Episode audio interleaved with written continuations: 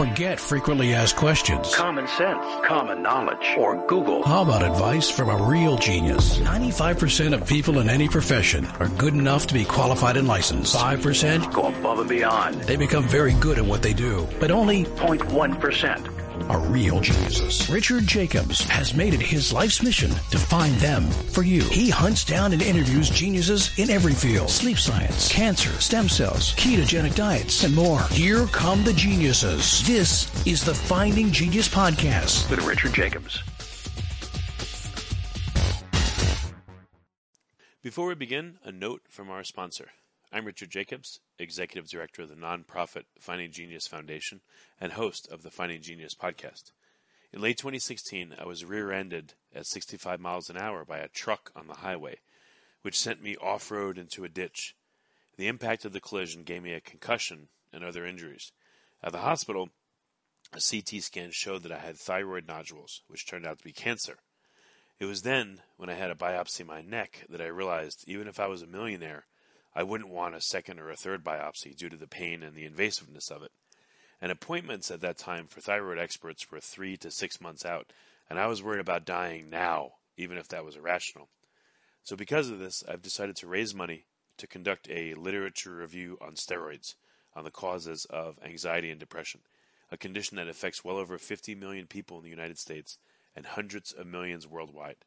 Our goal is to create a codex, a guide that reveals all possible treatments for anxiety and depression for people that live with the condition or for loved ones that have it, as my wife and my son do.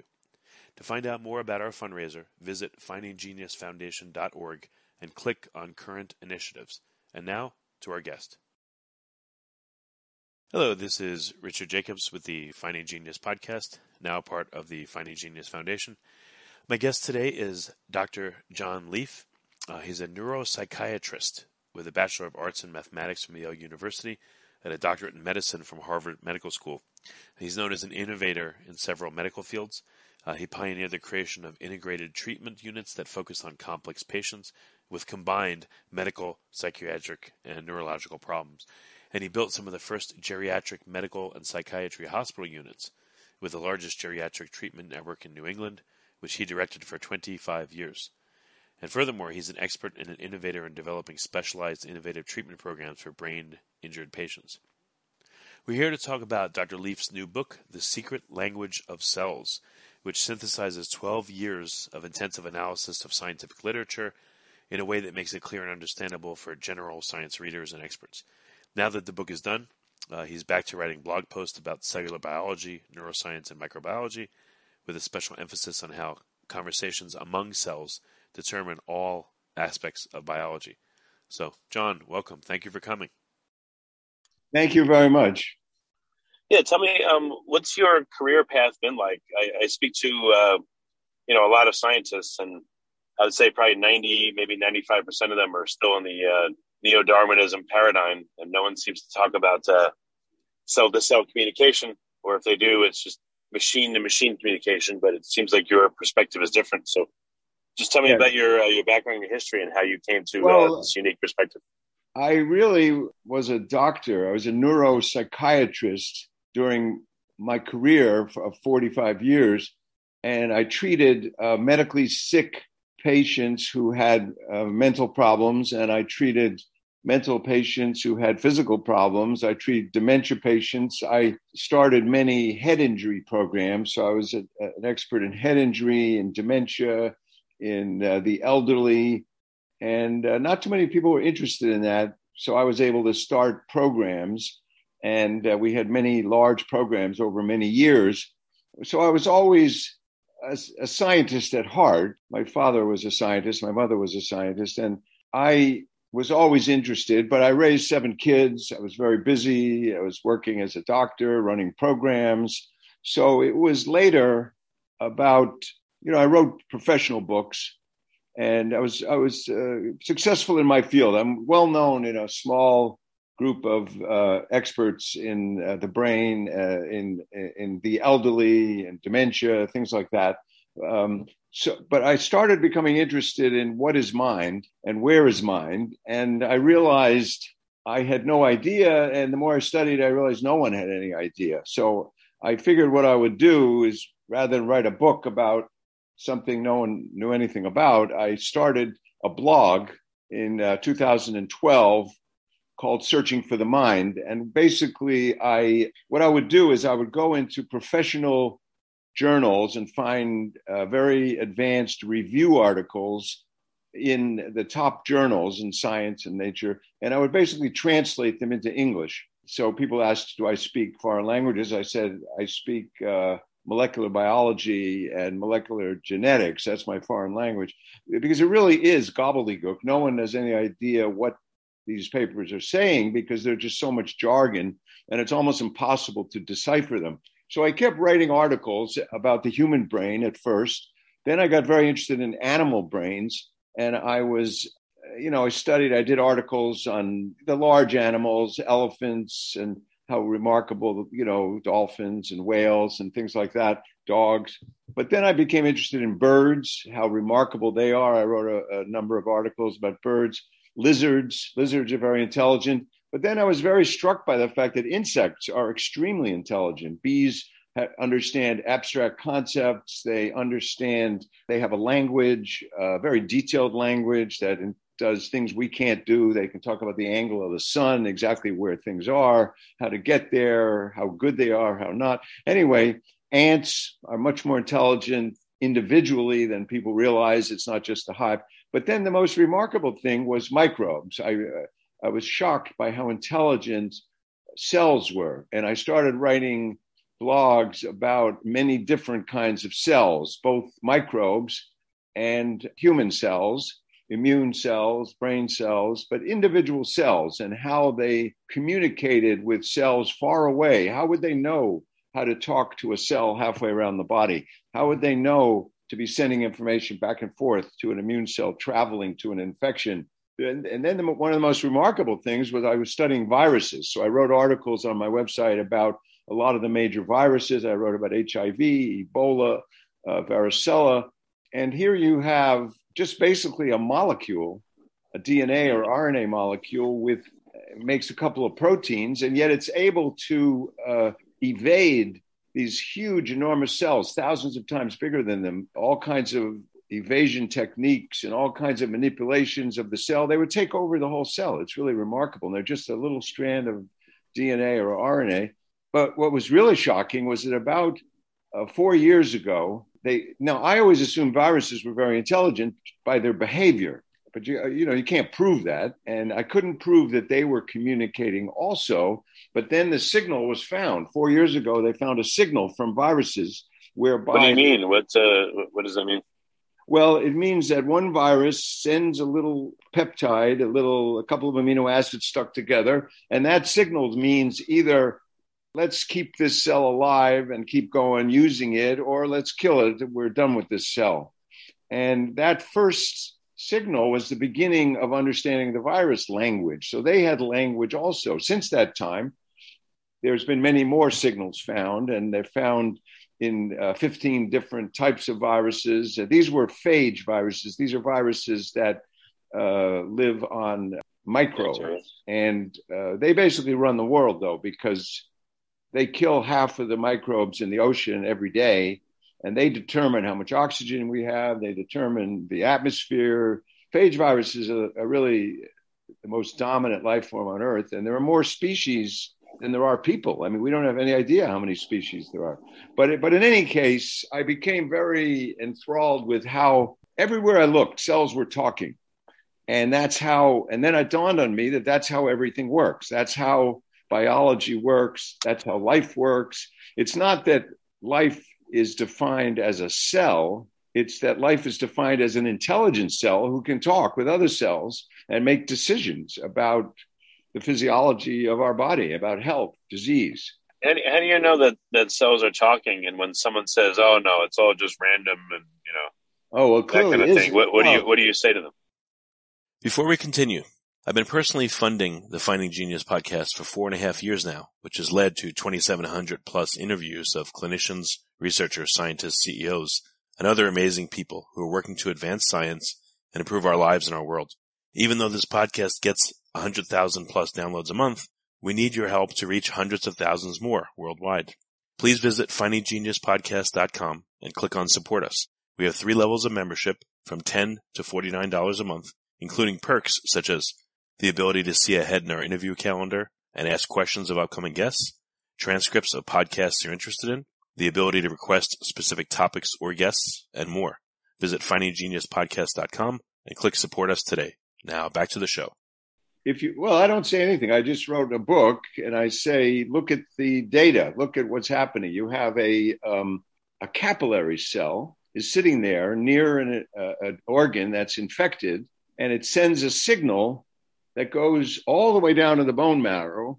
You know, these are tiny cells. This is like sending a signal from New York to California. You know, uh, walking. You know, it's uh, it, it's like walking along the wall of China. So you send a signal and you say, "Here's where the infection is," and they call the kind of white blood cell that's needed, the particular kind, and they tell them how to get there, and they tell them to climb against, and they send signals to help them, and then when they arrive at the spot, they signal back and forth, and then they open up a way for the white cell to climb into the into the tissue.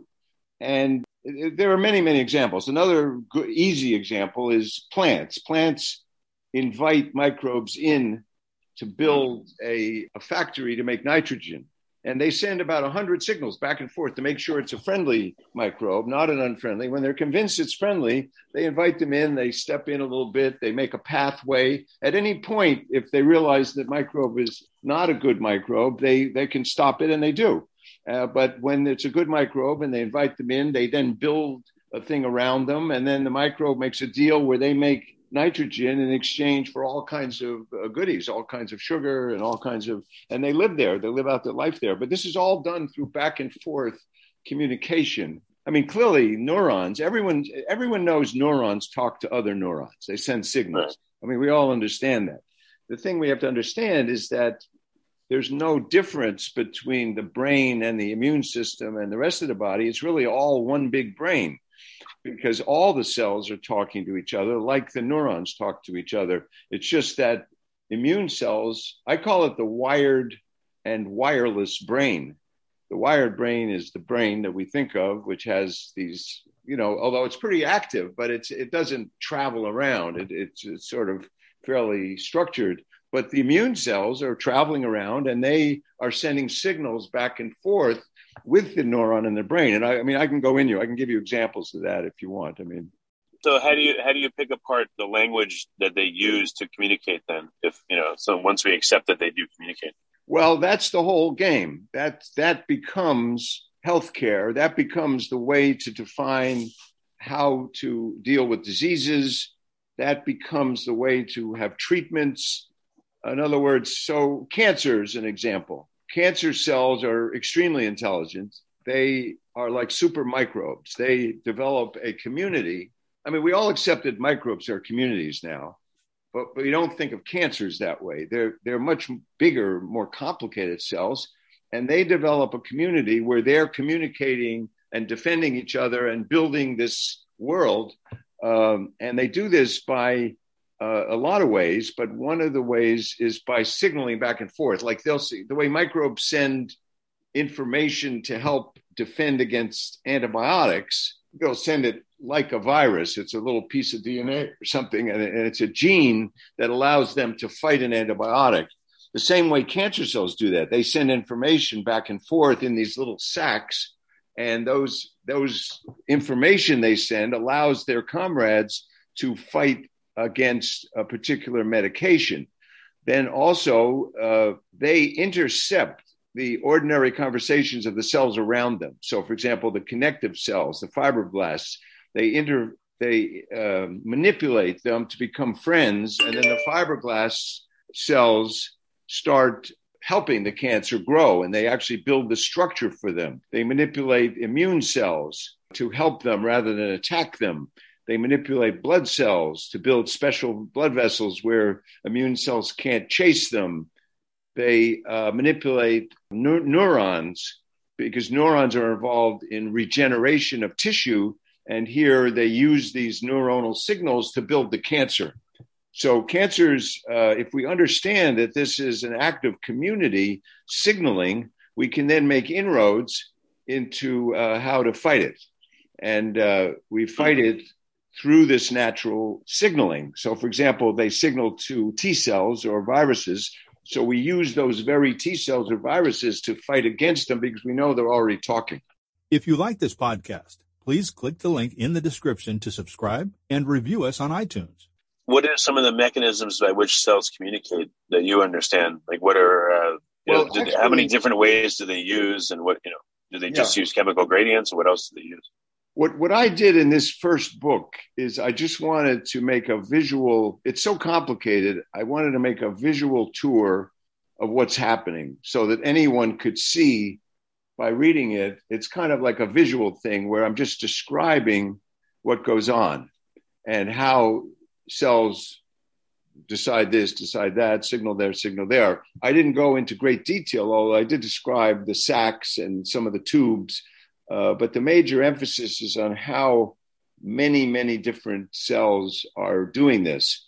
Uh, right now, I'm working on a, another book of how the more details, because the way it works is very complicated. Of course, of course, the, the obvious signals, most of them are molecules that they secrete and it either goes right next to them or they send it uh, to a in the blood or they target it in particular little ves- vesicles, little sacs covered with membrane, or they have these little nanotubes where cancers love nanotubes. They have many, many nanotubes. Microbes use nanotubes.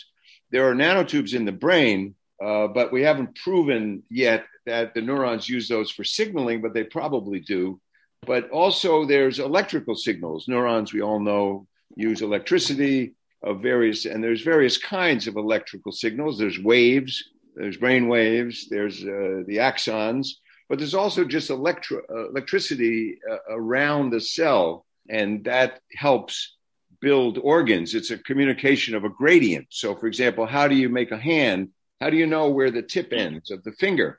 Well, these are these are gradients, electrical or chemical gradients that tell cells what to do and when to stop building and when to make the tip.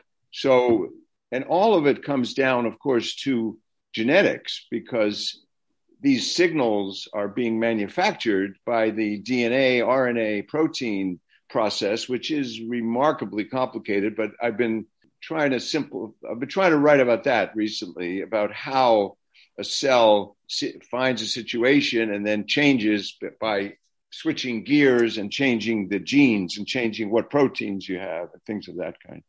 Yeah, where do you think cellular memory resides? Does it all reside in the cell, or do you think there's uh, maybe some information matrix that cells attached to? Well, that's, no, that's necessarily not in the body. Well, no one knows, so I'd be speculating. I, am happy to speculate, but I want to be clear that I'm speculating when I am. What I did for my website and my book, I made a commitment to only describe absolutely proven science from the top journals. So everything in my book and my website is like from Science Magazine or Nature Magazine. It's from these review articles of the top scientists. Just it's written in gobbledygook, so no one knows any of it. But if we, when we start talking beyond what is proven, but what seems to be, uh, I'm happy to talk about that. I just want to be clear that your question goes beyond what is known. That's fine. I, I, invite your speculation. I understand it is. Yeah, it, it certainly is reasonable that there are um, information and energy matrices that are operating. Well, you, you, know why I say it? So, like, if you look at a, a, a cow that has just been born, it, it's able to stand up and move around within seconds of being born. How does it do that? You know, or a whale that starts swimming, right? Or a dolphin that's born, or a baby crying and suckling. How do, where is this information?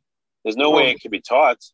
Babies, actually, recently it was discovered that in babies that are just being born, there's a thing called neuroplasticity, whereby cells change themselves in order to become more functional.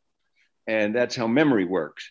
But one of the things is where uh, the neurons in an area are, are myelinated. They create myelin, that, which makes the, the nerves work better turns out there's a there's a little we thought that the myelination in, in these regions of the brain happened years later turns out before the baby is born, there's a little region that knows about English and Spanish and knows about the language that they're being born into. Uh, so some of that is genetics. Now, how how they know what genes to trigger are based upon what's called the proteins called trans eh, RNA and proteins are called transcription factors. These are it's a modular signaling system that tells the DNA make this one and make that one and make this one and and then no now make this one. And so there is a communication going on in deep inside the the cell telling the genes what to do. Now how that's directed is really not clear i also write the very last chapter of my book is about a molecule that i say seems to communicate as a molecule, not not a. Uh, so I get smaller and smaller. I talk about human cells that are huge, microbes that are tiny, viruses, then organelles, which are inside cells. Those are little compartments. But the very last chapter is about a molecule that seems to operate like a cell. It, it seems to know and it sends information, it makes decisions. It's called mTOR. And that brings you to the molecule that seems to know what they're doing. And here you have some molecules inside the cell seems to know what they're doing. And of course, viruses are a molecule that very much uh, seem to know what they're doing. So the question becomes how where is this intelligence? Well, I believe it's in the in the physics. It's in the it's in nature. I mean, it's in the matter and energy. It's below quarks. It's part of the structure of the physics of uh, reality. Well, so what's the uh, the closest that people have come to understanding? I mean, before we understand cellular communication, how about the sensory apparatus of a cell, like the senome? You know, with we can hear, taste, smell, touch, and well, feel. What about cells? What what kind of senses or, or you know how do they sense things? Well, microbes, which are tiny compared to human cells, have a hexagonal lattice a protein lattice all around the cell. And those seem to be uh, sensory systems that, that then trigger either by electricity or by molecules inside the cell.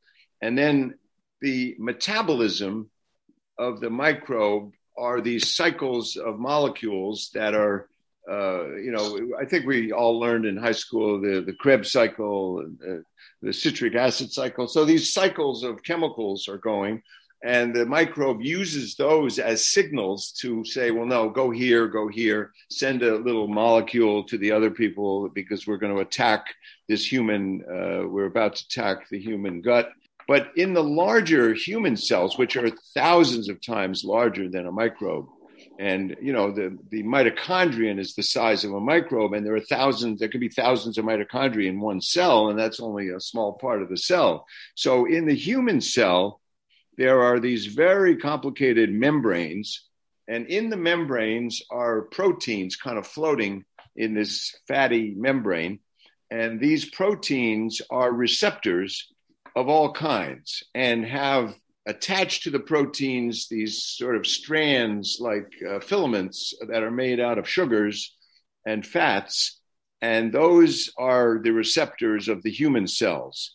Then the information gets translated from the surface into by molecules that go through all the way through the membranes down below. And down below, they trigger a change of shape and they trigger uh, an action that will then use energy like ATP. And then they'll send a cascade of this molecule changes this molecule that changes this molecule. And it, it, you'll have a whole series of 20 molecules interacting that go all the way down into the nucleus and then they uh, interact there and they make new genes they make new proteins for new actions such as building structures like let's say a cell is traveling up from the bone marrow up to the uh, tissue it's using pseudopods it's like an amoeba you know it's sort of stretching out here and the, the back part comes in and all of that is done through tubules, microtubules, and actin. Those are done through scaffolding molecules that are building and breaking and building, and uh, they seem to be close to the these micro these these uh, scaffolding molecules seem to be close to uh, the intelligence of the cell. We call them uh, the Lego uh, I call them the Lego aspect of the cell. But some physicists believe that these microtubules are really quantum structures. Uh, there's a great uh, scientist uh, who has written a lot about, actually, he won the Nobel Prize for black holes, and he believes that inside of microtubules are, are quantum computers. Unproven, it's unproven. You know, it's all unproven. But the mi- microtubules are quite remarkable in how they're constantly building and breaking down. And who's telling them to do that is the question. How do they know to do it so rapidly? You know, so the cell is moving. You know, it's traveling. It's how complicated is a is a cell? Is it as complicated as a city, like a major metropolitan city, or I would say analog in your mind? I'd say it's thousands of times more complicated than anything. So each, each cell, like each human cell, you think is more complicated than like Boston, Massachusetts. Way more. Everything in it. Way wow. more. And it's um, we can't possibly build it. Like there's, you know, if you look at what a termite does, okay? Yeah. A termite is this tiny little brain. They build a structure that human engineers can't possibly build. It's way beyond our capacity. They build these large mounds that change the atmosphere in the desert that become a place where all kinds of, it changes the entire ecology. And it's like a huge air conditioning system. And it, it's like building a skyscraper that has a cooling system for the environment. It would be like building, you know, a hundred story building. And, and not only that, but if you come along and break it, they come racing out, fighting you and rebuild that spot. So they know how to build it. We couldn't possibly build it. Human engineers are way beyond human engineers. The, the molecules, one example, these they're called macro large molecules and they form complexes. These complexes are so complicated that we have no idea how any information could be building them. Like the ones in the mitochondria are an example. They have. So what what is a structure that just blows you away in, in its complexity? Okay, you can't even called, believe it. It's called the electron transport chain, and it's basically how all of life gets energy. How every one of our almost every reaction needs this molecule ATP in order to, to, to power. And the question is, how do we get ATP? Well, the way we get it is we know that electrons run all of our machines, right? Through wires and computers. All of it's run through electrons. And electrons are a powerful force and they're at various levels of power. You can have a low level power running a light bulb. You can have a high level power running a Tesla motor. You can have a extremely high level power running some huge, uh, you know, skyscraper, whatever. Anyway, so in the cell, there are channels whereby electrons are taken from certain molecules and transferred to other molecules, and they form a pathway through a molecule that is uh, just beyond belief how complicated it is. And in all through this molecule, there are like 15 stations, and each station is a several iron molecules, copper molecules, which have unique they have unique levels of energy to hold electrons and transfer them and the electron goes from one to two to three to four, all the way through 15 of these. And each one is slightly less powered than the other. And so at each station, energy to use in chemical reactions uh, is thrown off by certain molecules. So these electrons traveling through this molecule then sends off other molecules that are then used uh, to make ATP later.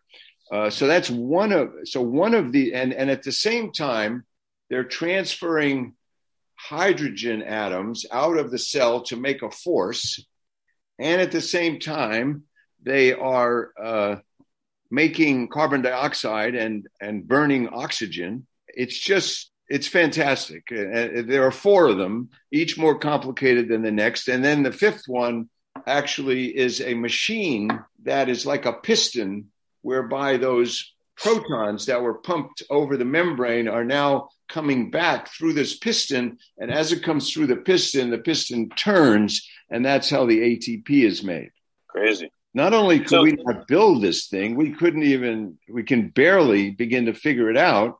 There are right, also right. channels for water, there are channels for oxygen, there's channels for electrons, there's channels for proton, protons. There's all kinds of channels in these huge, enormous molecules, and there's five of them all embedded in a membrane in the mitochondrion. The same thing happens with photosynthesis. It's a similar, it's a, it's the opposite process whereby a, a, ray of light, a photon, triggers an electron through a very complicated quantum uh, process.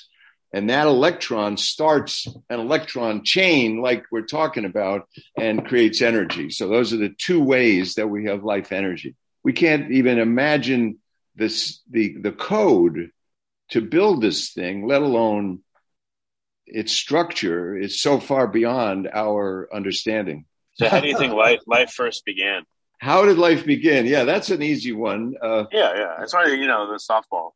Yeah. So most scientists who the Darwinian random movement robotic crowd are looking for molecules that build themselves into a cell, which is which is completely ridiculous because uh, one of the scientists who's, who's very actively involved in that research and very famous, and he said it would be like playing a round of golf and then the golf club goes back and rebuilds the golf course by itself you know in hmm. terms of uh, how we whether we understand what happens we don't have any idea how this complexity uh, started how it keeps going we have no idea but i think it has to be i don't you know again uh, logically to me it has to be a, a part of uh, matter and energy. It has to be part of physics. It's part of the basic way that uh, reality is built.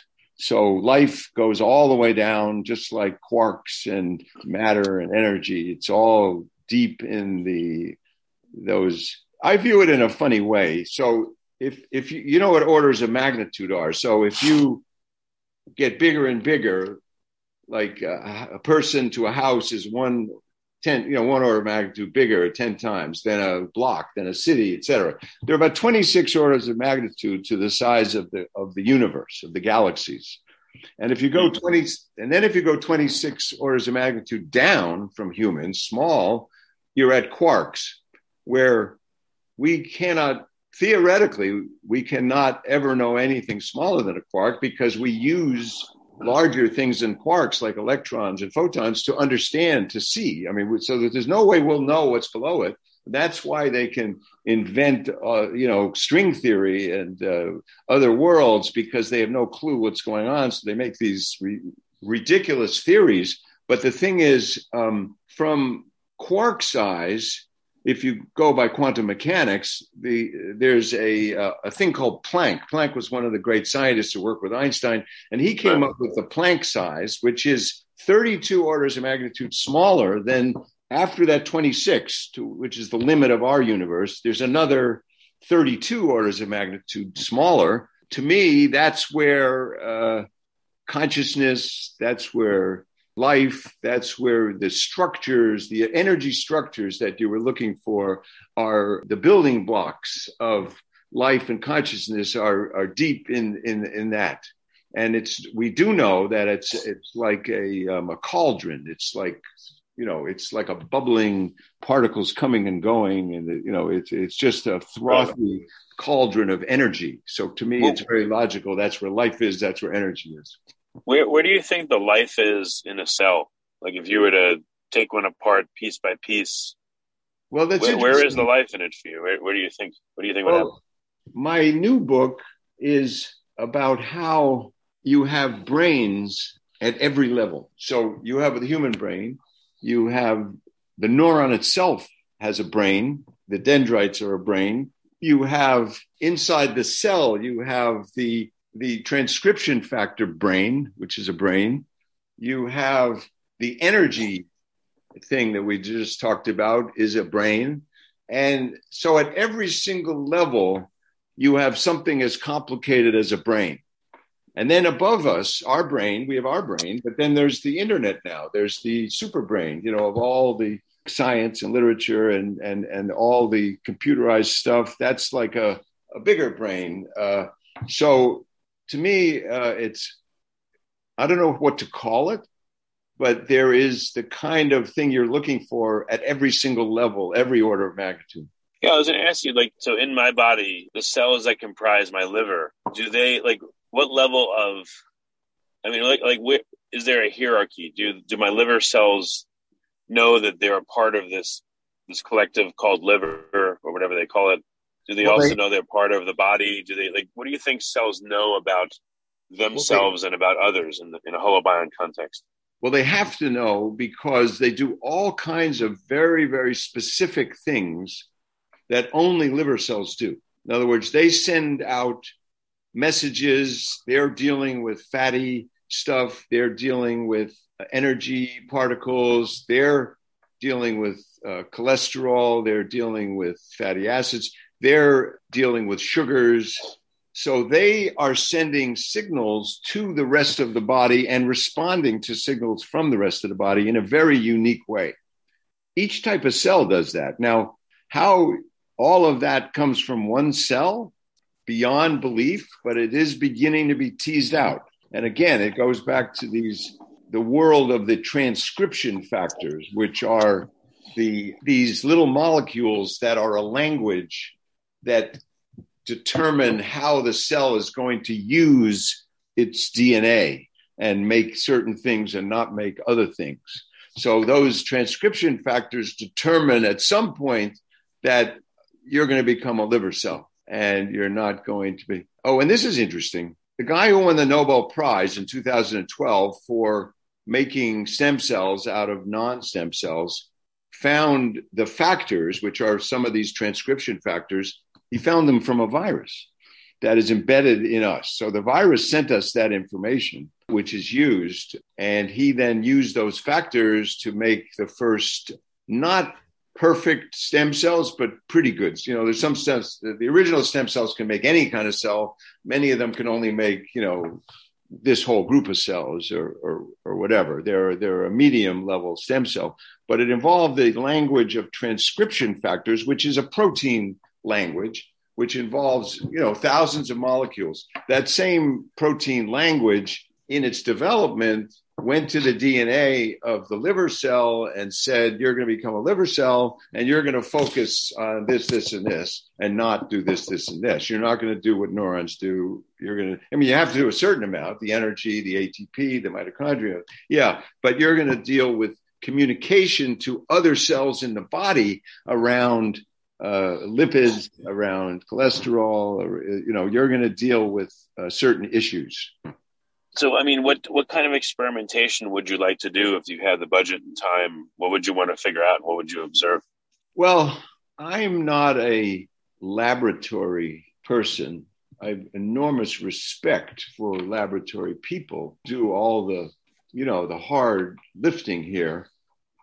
I believe that a lot of this is known already and is in the vast literature that's coming out every day, but that no one understands what it is. And, and, and the thing is, what I've noticed about scientific information is that some little study is done in Ukraine or it's done in Italy or it's done at Harvard.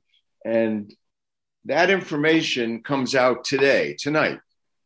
And the title of that article is like gobbledygook. It's a bunch of genes. It's, I mean, no one even knows what that title means unless you're like right in that little field. And then after, so then they do a little blurb about it. And if you're careful, like I am every night, you can capture these articles as they appear. So I call it doing my homework. I have to look every night through certain websites that have the summaries of the articles that were published that day. Okay in all the yeah. great, in all the great journals. And I also go through all the major journals, like all the nature journals, the science journals, and you know, once a month I'll go through them and and extract articles.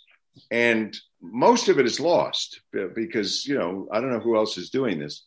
and and I'm looking for certain things. I'm looking for the kind of answers you're asking me about, but there are a million other questions to look at. So what I would do is I would create a vast institute where we gather what we do know and I think a tremendous amount of information is already known. A lot could be put together and then figure out. I mean, science is proceeding. There's like, it's huge. I mean, there's a lot yeah. of studies going on. And so I don't need to invent a study. I need to keep up with what is coming out in electricity, in energy, in when I say energy and electricity, I mean at the cellular level. Right. I need to come up with membranes. I need to come up with DNA and genetics. And well, is, is anyone trying to holistically uh, do like a meta analysis of cellular communication to find out everything about it, or are you kind of doing that incrementally as you read? Yeah. So if in my book I say I wrote this book when I realized there, there was nothing on it. Well, there's a lot on it. There are books on cellular communication, but they're a thousand pages of genetic gobbledygook. You know, I mean, I mean, I read it. I'm reading. They're just descriptive. You mean? I mean, no, it's pure science. It's pure molecular biology. It's genes and this and this molecule and that molecule, this mechanism, this mechanism. It's almost impossible to read unless you're a specialist in the most narrow of fields.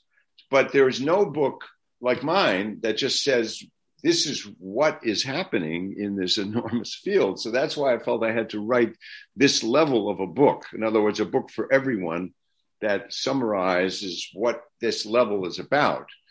Uh, my next book is just going to go deeper uh, into the next phase. I mean, the information is already a year old, and a lot happens in a year, you know, uh, because you have to publish the book. You have to put it. I, I was able to get COVID in there but that was the last thing. So maybe the information's a year old, but it's right. still uh, light years ahead of any other source of information in this field. Uh, that's the problem. Um, and it's a vastly complicated field that I'm trying to simplify so that anyone can understand yeah. it and realize what is it's all about. I mean, what it's all about is that cells are talking to each other, making decisions, and that's how our, our body works. That's how our mind works. That's how our health is.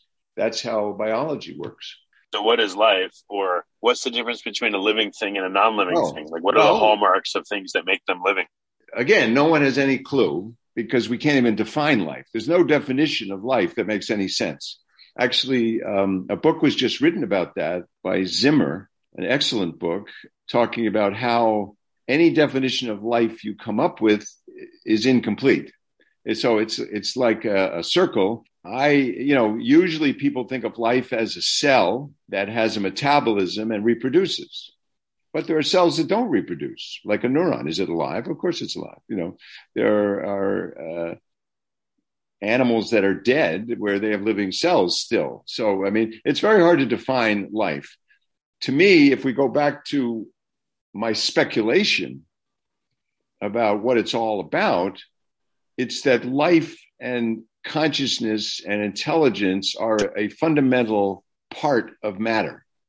They're, they're, they're a part of every piece of energy and every piece of matter. And at some point, we'll figure out what that type of energy is. I mean, it's all based on electrons and photons. It all starts with photons and electrons and uh, protons because the pro, the electrons go through these molecules, the photons stimulate them, the protons go across the membrane, they create life energy, and everything is based upon that. So uh, everything is based on ATP, if you you can define life that way. So it goes back to electrons and photons, and uh, therefore it's it's part of matter. Life is is an essential and and my original thing about consciousness is you know searching for the mind what is mind again, mind is a integral aspect of nature. It's everywhere. So what? Uh, I, I, don't know. Like, what do you feel like? There's a, a, breakthrough coming in understanding of any of these principles in the near future, or I do far I off. And, and, what kind yes. of breakthrough do you think? Well, like you said, there's the dead Darwin crowd I mean, there's nothing against evolution. Evolution is a brilliant idea, and it absolutely is happening. And all. the problem is their robotic, uh, you know, descriptions of what, how they think it works. It doesn't work the way they think it works. It works through jumping genes. It works through, you know, photons. It works through a million different ways. How the diversity occurs. So, uh, you know, evolution is absolutely. Uh, same aspect. I mean, consciousness is evolving, so uh, people evolve. Evolution is everywhere, so there's nothing against that concept. But then you have the dead Darwin dogmatic group that wants everything to be a rigid. Um, things bump into each other and it's all random, which is which is absurd. It's ridiculous when you look at the facts. When you look at what I've written, when you look at these molecules that are so complicated to be designed that you know, it's so far from random. It, it's laughable. I mean, it's absurd. But so I think me, when I when I see these complicated systems, you know.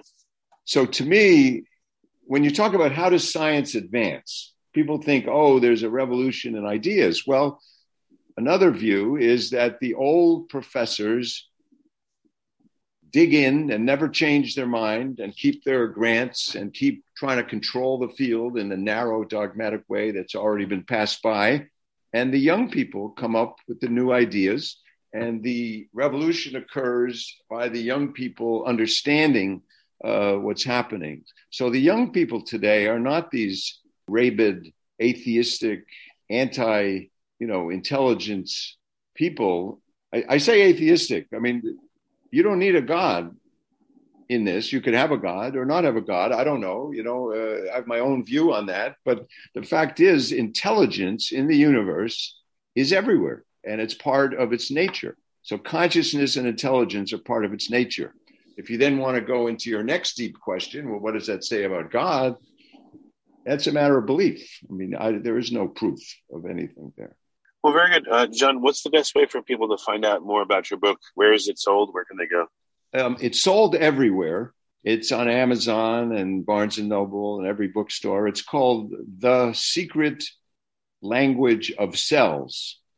Um, Searching for the Mind is my website and my Facebook page, my Twitter account, which is very active, a lot of discussion there, is Jon Lieff MD at Jon Lieff MD. And again, Lieff is spelled L I E F F. It's this you know, invented at Ellis Island name. So it's L I E F F J O N. And, but if you just look up the secret language of cells, uh, it's there everywhere. It's in the hardbound, it's in a Kindle, it's in the Barnes and Noble, it's, it, can be read, it's in the audio, it's in every format.